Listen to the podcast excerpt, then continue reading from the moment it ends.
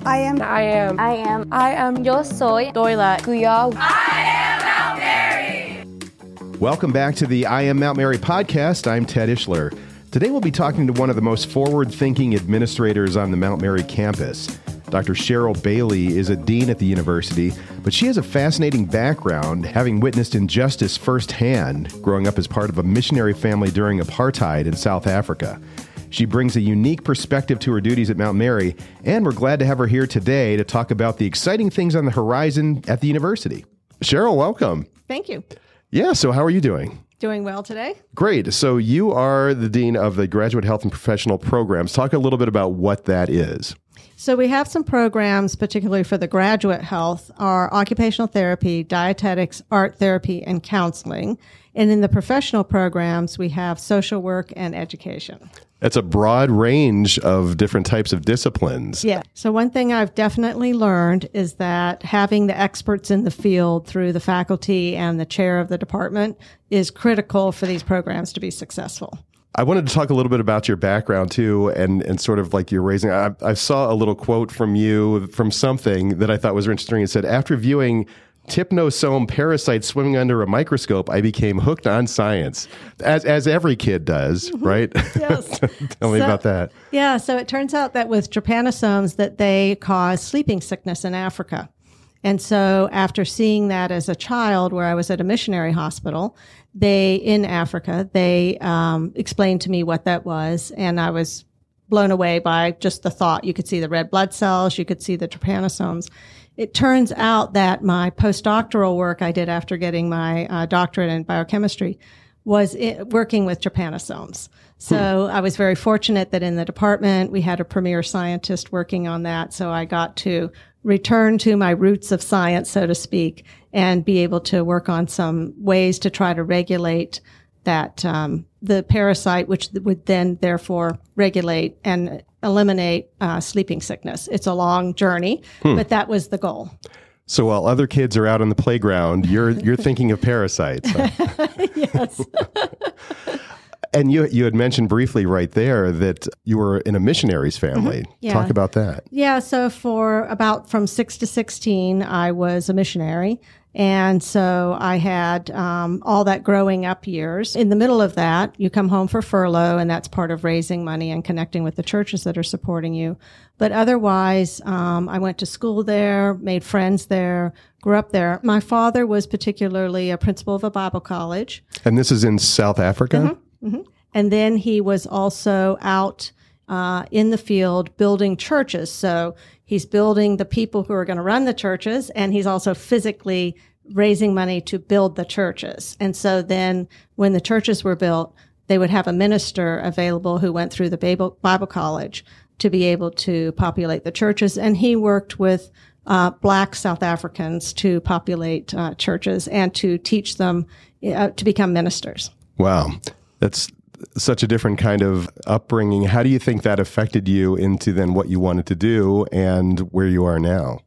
I think that that um, giving aspect of being uh, concentrating on developing uh, opportunities, I think that that's something that resonates well with me, particularly being at Mount Mary University.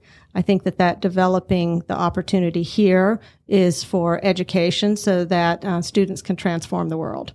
And talk about some of the things that you saw then as uh, a part of a missionary family. Like, what were some of the experiences that you had? Well, it was pre apartheid. And so when I went to school, I was in an all white school. And then when I was with my dad, when he was doing his work at the Bible College and uh, with the church raising, then I was the only white person because that was still apartheid time. And so that was a different uh, way of experience because I was always an American. So you were called a Yank uh, for being a Yankee. And so um, it was uh, working through different cultures, except when you're a child, you can play. And so it really is an innocent time in certain ways when I look back about m- my perspective. Because being a child, you can go in and you can play the same sort of games no matter where you are. And so um, that lowers certain barriers, even though it, uh, when you look at it at the larger, larger picture, I can see um, what it meant for me as a missionary kid coming from the United States being in that situation.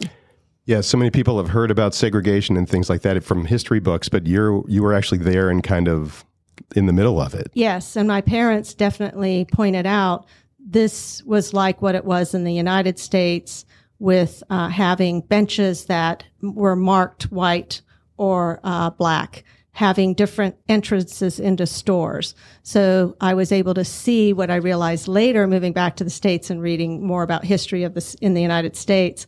I could picture that with my experience in South Africa. And does that still stay with you? Yes, that um, has affected the way of looking at equity with growth in myself that I came to understand that even though I had that experience, it didn't mean that I knew what it was like to grow up in a certain a racial or ethnic background in the United States. So it could, that kind of experience can be an impediment because you think you understand things until you come to realize that your experience, even though you were all part of that, is not the same as somebody who's grown up in a certain way in the United States. And that's the continued growth that I needed to have um, that is helped me in the mission of Mount Mary University. Yeah, and Mount Mary is such a diverse university, mm-hmm. so I'm sure you you can play off of uh, what you've learned when you're interacting with students. Mm-hmm.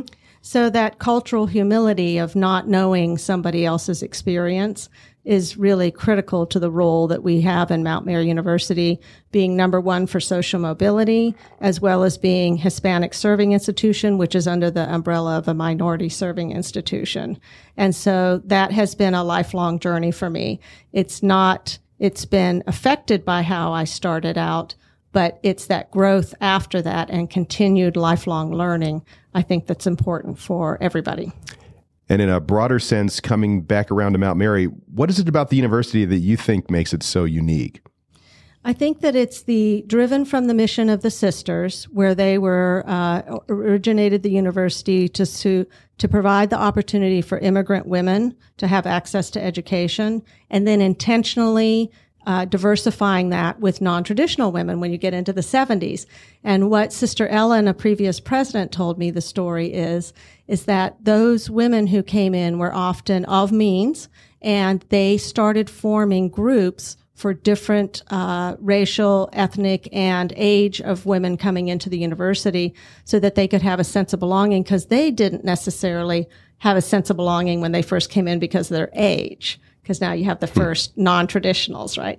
And so uh, she saw that, Sister Ellen saw that as a real uh, stimulator of where we are now is because those cohort groups were built so that people could have a sense of uh, a sense of identity within their clubs or whatever type of organization that they developed, and that's what provided uh, the the foundation for where we are right now.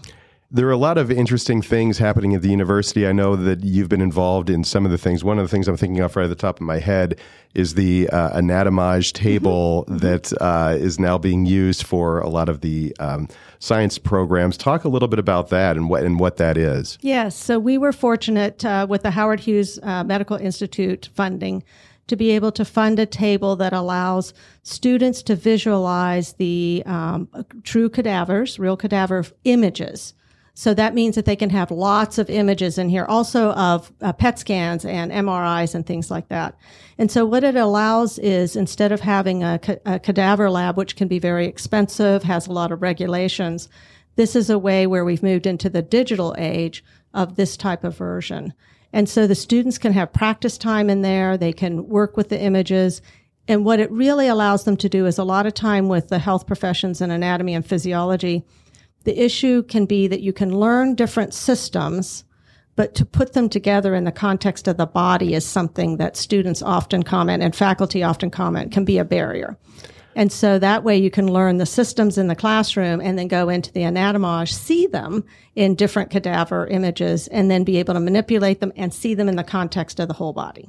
Yeah, so it's almost like a full size table that is the size of a human being, Yes. and it, like doing a virtual autopsy, I guess. Yes, yes, you're right. That's a good way to put it. Where uh, being able to even have it have blood flow. I mean, different type. So it's dynamic instead of only relying on a model, which is still three dimensional in your hands, or a two dimensional picture. You're able to have that uh, real life size with dynamics that you can have. It has another uh, aspect to it as well. For the natural sciences, it shows molecules interacting. You can run experiments that you would, so you could see what it would look like to prepare for a lab. There's some basic science that they're going to develop more and more and more with the table. Wow, yeah, it's so it's really fascinating to see. Mm-hmm. Uh, it's it's a great thing. So, what are some of the other unique things that are happening that you know of in, at Mount Mary? Yeah, so one of the ones that's really looking future forward is uh, our occupational therapy program is working with a company to be able to develop using AI a way for students to be able to uh, have a, uh, build their skills in, and and it will develop a system for culturally sensitive care.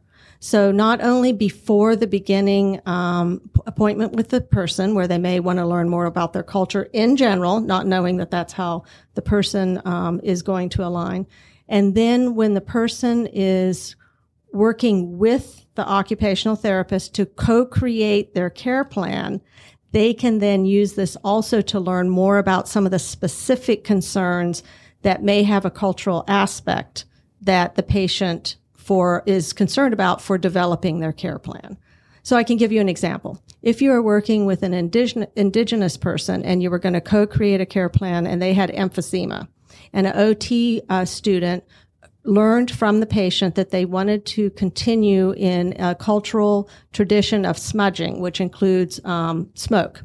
And so if you were to able to, to be able to use this tool to look up what are ways that potentially could be alternate uh, for the patient to choose, or it could be that you're looking at if you were still going to participate in that, what could be some immediate treatments afterward or some immediate uh, things that the patient could do that would help um, their pathway towards healing, including what was important to them.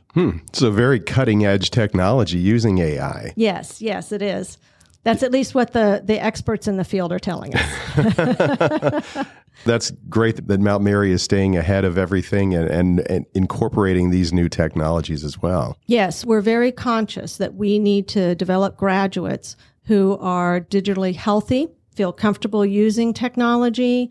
Um, even if they haven't used that particular technology, they've used enough different technology that they're like, oh, okay, this is like that. Oh, I recognize that type of thing. And so they're able to then move in their fields and through their life feeling uh, able and enthusiastic about using technology because we're only going to be all using more technology. Right. So it, it builds that foundation that when they do get out there in the workforce, that's like, oh yeah, I've I've done this. Yes. This is yes, I know what I'm doing. Yes, absolutely. And have you heard from employers uh, who have hired Mount Mary students that they feel like they're well prepared?